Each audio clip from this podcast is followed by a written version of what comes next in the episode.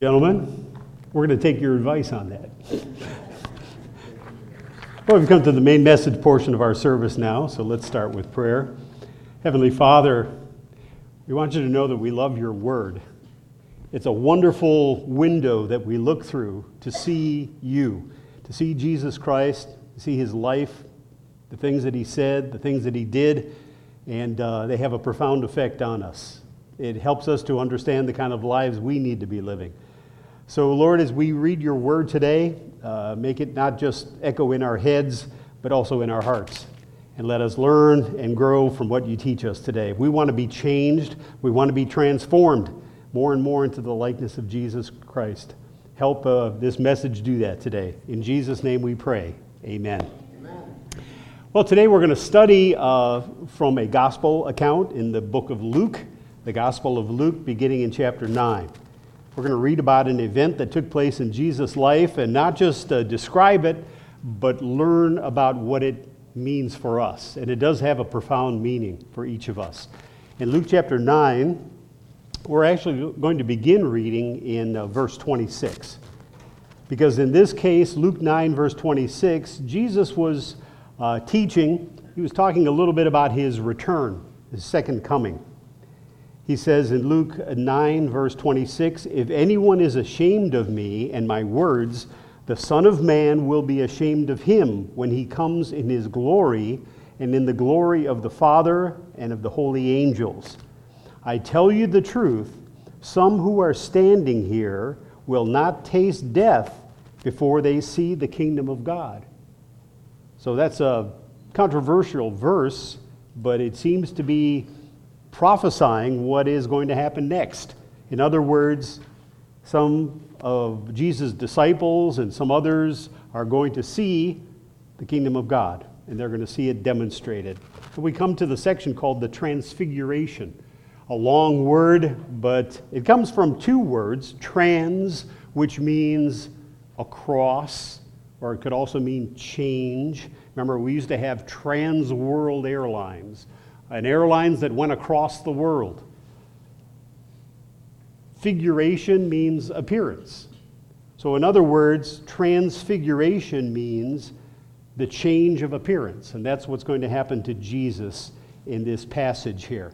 That's what transfiguration means, and that's what it's all about.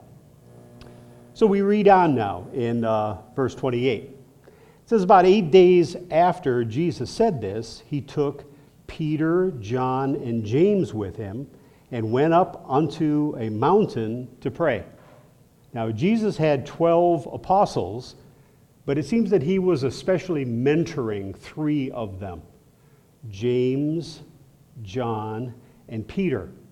And of all the apostles, these three became very powerful and influential leaders in the early church. In fact, John wrote the Gospel of John and 1st, 2nd, and 3rd John. Peter wrote 1st and 2nd Peter, and James wrote the book of James, and he also became the leader of the church of Jerusalem in the book of Acts. So these three he was mentoring and teaching in a special way. So these three, Peter, James, and John, were given special opportunities to be with Jesus at very special times. So he leaves the other apostles aside and he brings Peter and John and James with him. And he went up to the mountain, in this case, probably Mount Hermon. Uh, seems to, to be the likely location as to where this happened. It says in verse 29 as he was praying, the appearance of his face changed. This is what transfiguration means a change of appearance. So Jesus' face changes, and his clothes become as bright as a flash of lightning. So, what God is doing here is he's giving Jesus, along with Peter, James, and John, a view of what Jesus is going to look like in his glorified state.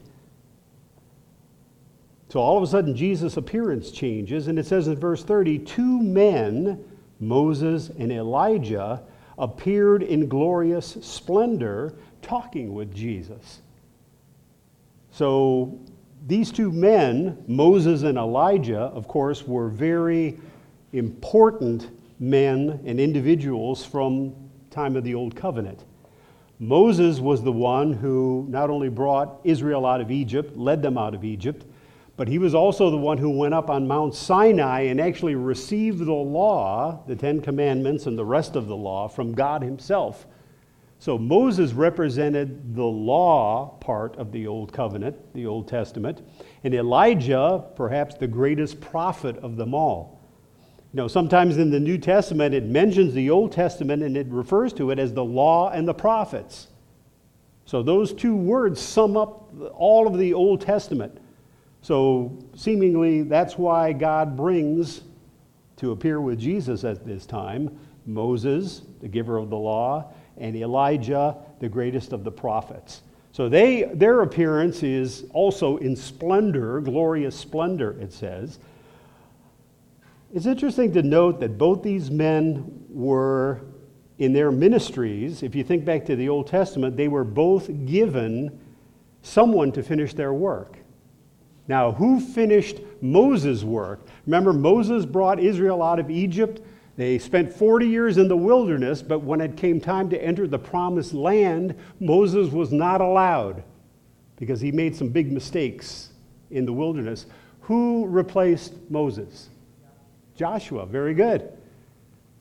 So here's another question What is the name uh, Joshua in the New Testament? Jesus. Very good. So, interestingly enough, Moses, one of these men, did his ministry in the Old Testament. He carried out what God had told him to do, but right toward the end of his life, he had to have somebody come in and take over for him to take the Israelites into the promised land and into their reward. And it happened to be the man Joshua, who in the New Testament times, that same name means Jesus. It's translated Jesus. So, what, what is happening here on this occasion is kind of a passing of the baton, if you will. God is taking these three men from the old covenant to the new.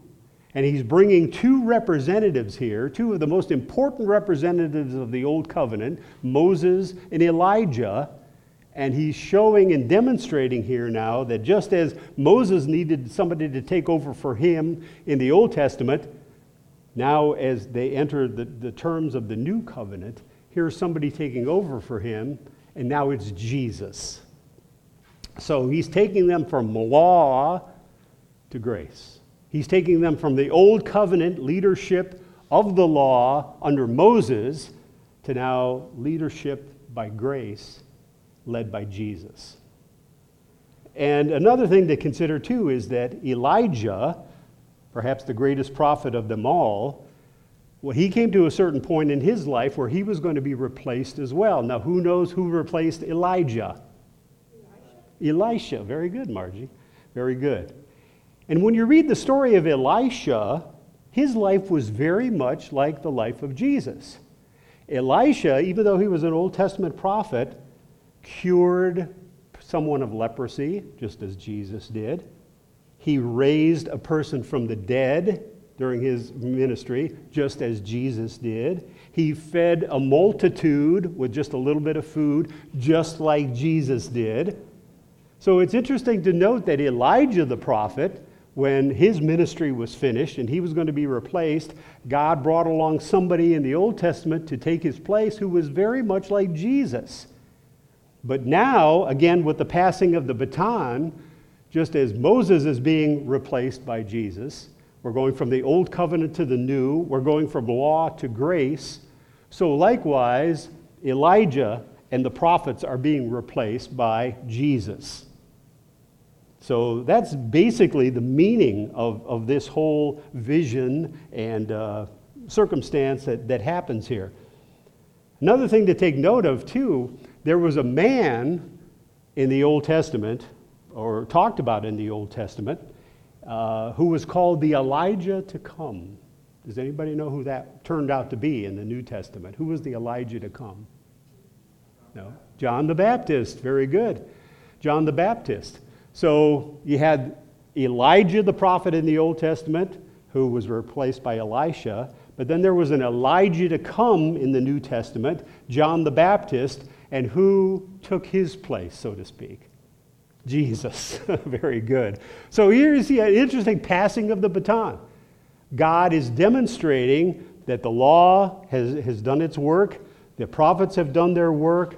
Now here comes Jesus Christ, who has come to fulfill all of the law, to uh, fulfill all of the prophets. And he is demonstrated here before these people. It says, again in verse 30, two men, Moses and Elijah, appeared in glorious splendor, talking with Jesus. So here are these three apostles, James, Peter, and John. They're witnessing this whole thing. And here are these two men, Moses and Elijah, and they're, they're having a chat with Jesus. What do you think they're talking about? It says, They spoke about his, Jesus' departure, which he was about to bring to fulfillment at Jerusalem. Now, this word departure is actually the word exodus. Now, why would Moses and Elijah be talking to Jesus about his soon coming exodus? Well, think about it this way Moses was the one who led the exodus out of Egypt. He physically led Israel out of slavery in Egypt, physical slavery.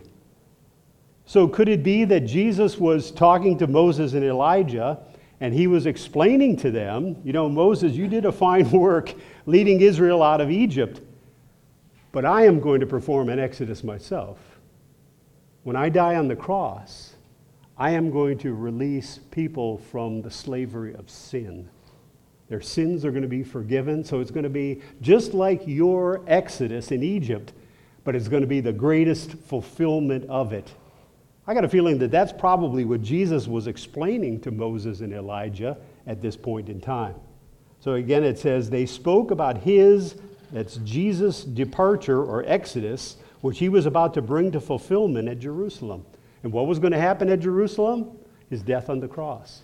So by his death on the cross, Jesus was explaining to these two men that a greater exodus is going to take place now. Instead of just one nation, Israel, millions and billions of people are going to be brought out of, they're going to come through an exodus, if you will, from slavery to sin through what I'm going to do on the cross in Jerusalem. When I die, it's going to bring about the salvation of, of really all mankind, all those who will accept him, all those who will call upon his name, all who will believe and repent. They're going to be in their own exodus. So I got a feeling that's probably what Jesus was talking to Moses and Elijah about. Interesting. And where were Moses and Elijah so that they could be brought to this? Because they had died long ago. So I think that this further proves that when you die, you go to your reward to be with God. So God was able to bring them from where they were in the presence of, of, of the Father down to this event so all of this can be demonstrated and all of this could be explained. Now, notice what happened next. Peter, who was one of the three men witnessing all this, Peter and his companions were very sleepy, but when they became fully awake, they saw his glory and the two men standing with him. So he finally realizes what's going on. He, he's trying to take all this in. It says in verse 33 as the men were leaving, Jesus, Peter said to him, Master, it is good for us to be here. Let us put up three shelters or booths one for you, one for Moses, and one for Elijah. He did not know what he was saying. So, scholars think that perhaps this happened during the time of the Feast of Booths or the Feast of Tabernacles in the fall. And uh, we know that Peter's a very bold person. He was the one who said to Jesus, when Jesus started to predict his coming death and resurrection from the dead, Peter said to Jesus, Not over my dead body is this going to happen. You're not going to die. We're not going to let it happen. Remember, Jesus had to say to Peter, Get behind me, Satan. Because what Satan was doing through Peter was trying to disrupt the whole salvation process by keeping Jesus from dying on the cross, that would have done away with God's plan for the salvation of the human race. So here's Peter again, kind of interrupting, coming up with an idea that he thought was good, but it really wasn't. You know, during the Feast of Tabernacles, the Jewish people set up booths uh, that they dwelt in, little shacks that they put together. And the reason they did this was it reminded them of their time in the wilderness 40 years in the wilderness when they lived in tents. And it reminded them of God's goodness and God's uh, preservation of them and protection of them. So, here, perhaps during the Feast of Tabernacles, uh, Peter gets the idea well, for Jesus, for Moses, and Elijah, let's put together three of these booths real quick so that they could dwell in them. But that wasn't the plan. These men, Peter and Eli- uh, Moses and Elijah, were only here momentarily to teach a lesson and, and to show this vision. But what Peter had in mind, again boldly, was like saying to Jesus, you know, this represents the kingdom of God. We want the kingdom of God to be established. Remember, Peter would get impatient with Jesus because Jesus was the Messiah to come. And when Jesus arrived on the scene, uh, Peter was upset because the kingdom wasn't being established right away. Because Peter thought when the Messiah comes, at salvation time, the kingdom is going to be established on earth. Israel is going to be the greatest nation of all once again. They're going to conquer all of their enemies. Uh, God's going to lift them up to be the chief nation. And it wasn't happening because that isn't why Jesus the Messiah came. It wasn't to establish the kingdom immediately. It wasn't to lift Israel up immediately as the greatest nation on earth. And it wasn't Jesus' purpose to conquer uh, the Romans and all the other nations surrounding Israel. Jesus came to die on the cross. That was the role of the Messiah. Yeah, he's going to return later in power and glory, but now is not the time. But Peter wanted him to do it now. That's why when Peter found out as I mentioned earlier, Jesus started to talk about how he was going to have to go to Jerusalem to die and uh, to be buried and to be resurrected from the dead. Peter said, No, we'll have none of that. You're the Messiah. Uh, you're not going to die. You're going to lift this nation up to be the greatest of all. And Jesus had to say, No, that's not why I'm here now.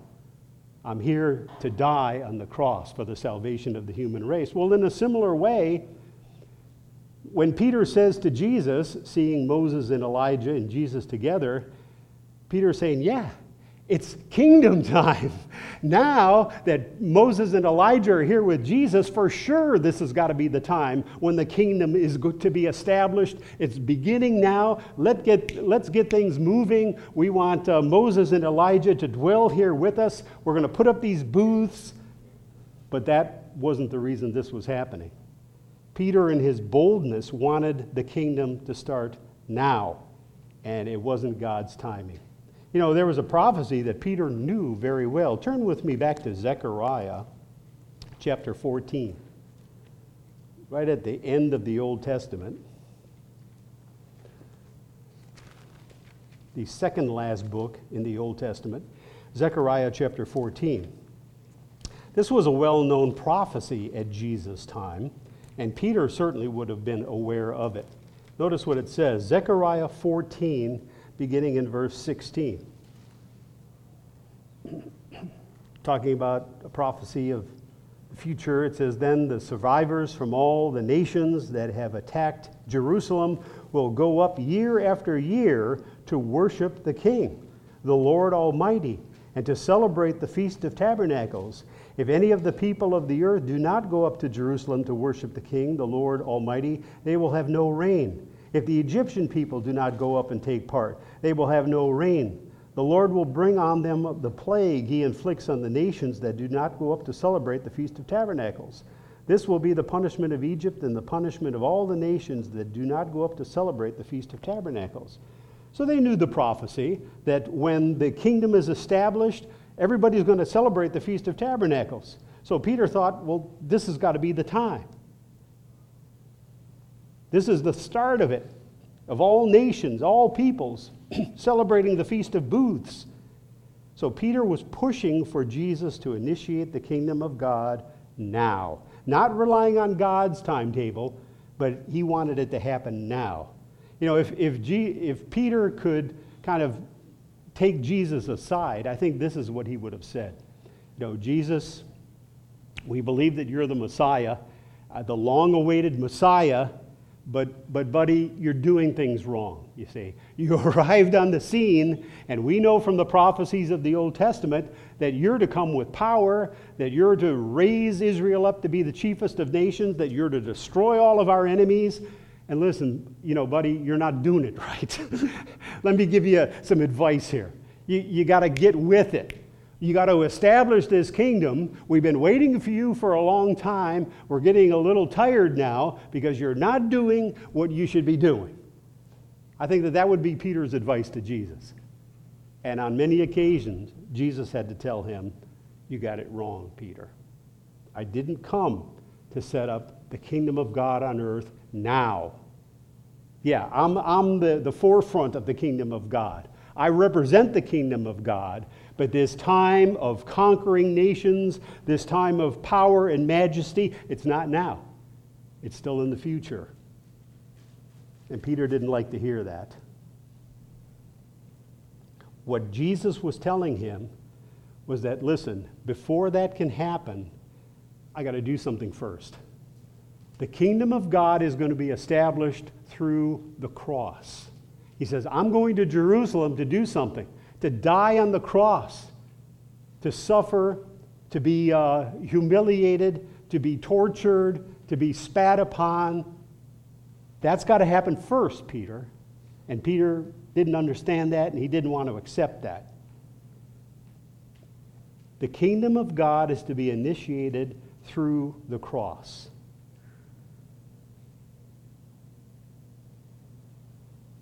And what's the lesson for us?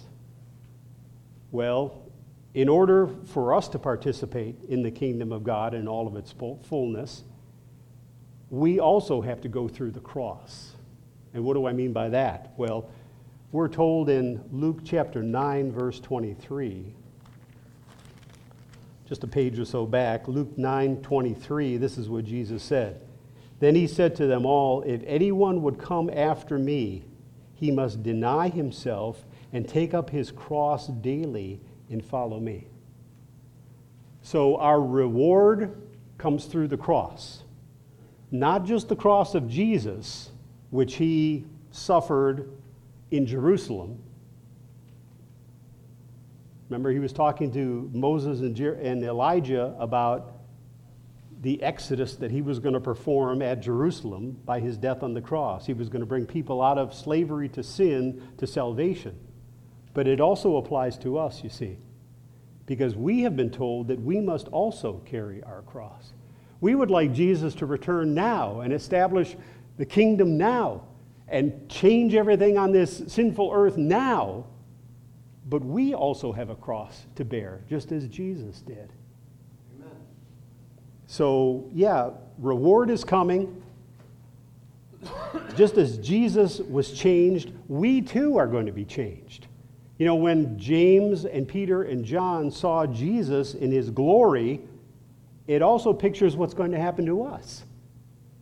But just as Jesus first had to go to the cross before he was going to enjoy that glory, we too have to carry our own cross in our life before we achieve that glory.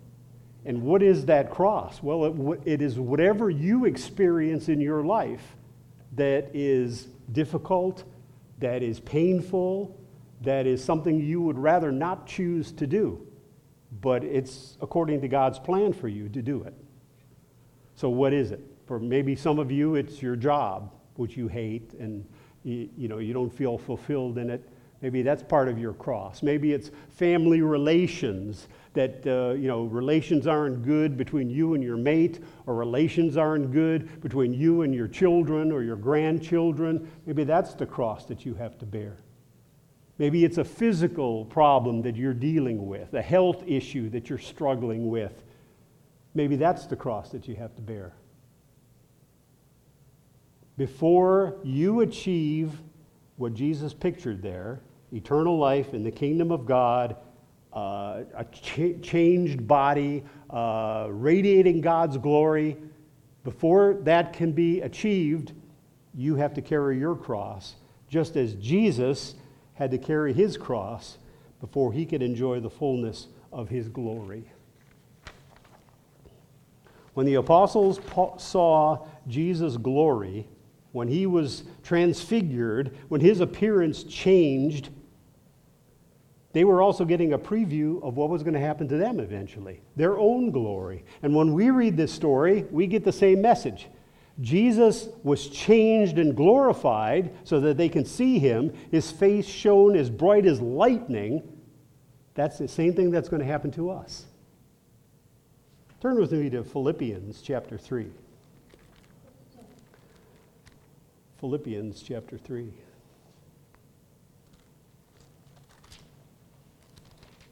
Verses 20 and 21. Philippians 3, verses 20 and 21. This is what the Apostle Paul says. But our citizenship is in heaven. And we eagerly await a Savior from there, Jesus at his second coming, the Lord Jesus Christ, who by the power that enables him to bring everything under his control will transform our lowly bodies so that they will be like his glorious body. So when Jesus returns, our change will take place. No longer will we have this physical body that is getting old and getting weaker and, and too often dealing with sickness and disease. We will be changed. We will be transfigured, okay? Not just in appearance, but in being. It's not going to be brief like it was for Jesus in this case. It will be permanent, it will be eternal we will be changed to be just like Jesus. He will transform our bodies to look like His. So, our path to that glory through suffering is the same that was laid out for Jesus at the Transfiguration. He is showing this is what I'm going to look like when I'm transformed, when I'm glorified. But he also said, you know what? For now, I'm on my way to Jerusalem, to the cross. So the same path is laid out for us. Our eventual situation will be glorified bodies, eternal life with God, with, with all the, the rewards and blessings of, of being in heaven and being in the very presence of God. But first, we've got to carry our cross, the cross that God has assigned us. And each of our crosses is different in some respect, but we're to carry it. So, reward comes through suffering. But it's suffering that we endure gladly because we know what the ultimate outcome will be. Now, back here to Luke 9, let's finish the story. Luke chapter 9. Where did we leave off? Yeah, 33. As the men were leaving Jesus, Peter said to him, Master, it is good for us to be here. Let us put up three shelters one for you, one for Moses, one for Elijah. In other words, the kingdom's going now. Let's, let's you know, build permanent places for these men to stay and dwell. But no, that wasn't to be. They, they disappeared, they left. Verse 34 While he was speaking, a cloud appeared and enveloped them, and they were afraid as they entered the cloud. A voice came from the cloud saying, this is my son whom I have chosen. Listen to him. Again, that passing of the baton. God the Father is saying, Jesus is my son. The law and the prophets have now faded out. He has come to replace them. He is the one now that you listen to. This is my son whom I have chosen. Listen to him. Come out from the old covenant to the new. Verse 36. When the voice had spoken, they found that Jesus was alone. The disciples kept this to themselves and told no one at that time what they had seen. Well, actually, they eventually did. In Matthew 17, it's the same account of the transfiguration. Matthew 27, verse 19, or verse 9 rather, says this Matthew 27, verse 9. Then what was spoken by Jeremiah the prophet was fulfilled. Well, wait a minute. Matthew 17, not 27. Matthew 17, verse 9. As they were coming down from the mountain, Jesus instructed them Don't tell anyone what you have seen, the transfiguration, until the Son of Man has been raised from the dead. So, the glory that awaited Jesus is the glory of the resurrection, which means he won't get that glory apart from the cross, his death and resurrection. And this is true for us as well. The glory that God has in store for us, the time when we will be changed to be glorified just like Jesus Christ, we have to go through our cross, our death, and our resurrection. That's when it takes place. So after Jesus died, rose from the dead, then the apostles were free to share this story of what happened at the transfiguration. So Jesus, don't forget, he is called the first fruits of the new creation. He demonstrated at the transfiguration what is eventually going to happen to him and what is eventually going to happen to us. He is the first fruits of the new creation. So, what happened to him is what our reward is going to look like. Jesus is also called the firstborn from among the dead. So, he was the first one resurrected to glory, as we will be in the future when we receive our reward. It also says about Jesus, who for the joy set before him endured the cross, scorning its shame, and sat down at the right hand of the throne of God. So we are given the same instruction. We are given the same encouragement. Who, for the joy set before us, what is the joy set before us? Eternal life with God, a glorified body, which Jesus just demonstrated for us. For the joy set before us, were to endure our cross, whatever that may be in our life. We're to endure our cross, scorning its shame because we're going to sit down at the right hand of the throne of God along with Jesus. He's got a place waiting for us. It's waiting for us, and it is assured. So when we face the trials and the difficulties that we face in our lives, and when we ultimately even uh, face death, which is going to happen to all of us unless Jesus Christ returns first, that is the attitude that we're to have. Jesus was determined that he was going to Jerusalem to fulfill the commission the Father gave him to die on the cross. We need to have that same determination in our life. And, you know, uh, as was said in the video today, you know, whatever we face with, we face in our life, we're to do it for the glory of God, whether it was making ale like the monks did, you know, to sustain God's work that they were doing. If it's our job that, you know, could easily become a, a, a trial or a burden for us, we're to face it with the same determination that Jesus had when he went to the cross. Whether it's the health issue, you know, and I think of our friend Frank Mitria and his ongoing health problems and all that he suffers. He does it with determination because he knows his ultimate reward. So instead of getting angry with God, instead of getting impatient with God, when we're going through a trial, we want to be like Peter and say, okay, Lord, remove this trial now. I've had enough. I've learned my lessons. You can take it away now. And the Father says to us, no, it's according to my timetable. I know you better than I know yourself. And it's not time yet you still need a little bit more time. This trial is going to draw you closer to me. This trial is going to cause you to pray, pray more often to me, and that's what you need right now. God knows what's best, just as He did with Jesus. So let's follow Jesus' example. This wonderful story of the Transfiguration was not just a demonstration of what was going to happen to Jesus, but it's a demonstration of what's going to happen to us. And just as Jesus had the determination to carry out according to God's timetable, going to the cross first before he receives his reward, let's keep the same lesson in mind because it applies to us as well.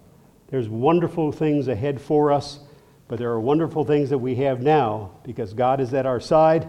He strengthens us daily, He'll never leave or forsake us, and He's determined to see it through to the end. Heavenly Father, thank you so much for what you've taught us today. Thank you for the example of Jesus as he demonstrated literally what will happen to us eventually. We look forward to being glorified. We look forward to be sitting at your throne with you along with Jesus. He saved a spot for us. And Lord, uh, give us in the meantime the wherewithal to get through each day as we carry our cross. And Lord, it's only by your strength and power that we can do this. We love you. We pray this now in Jesus' name. Amen.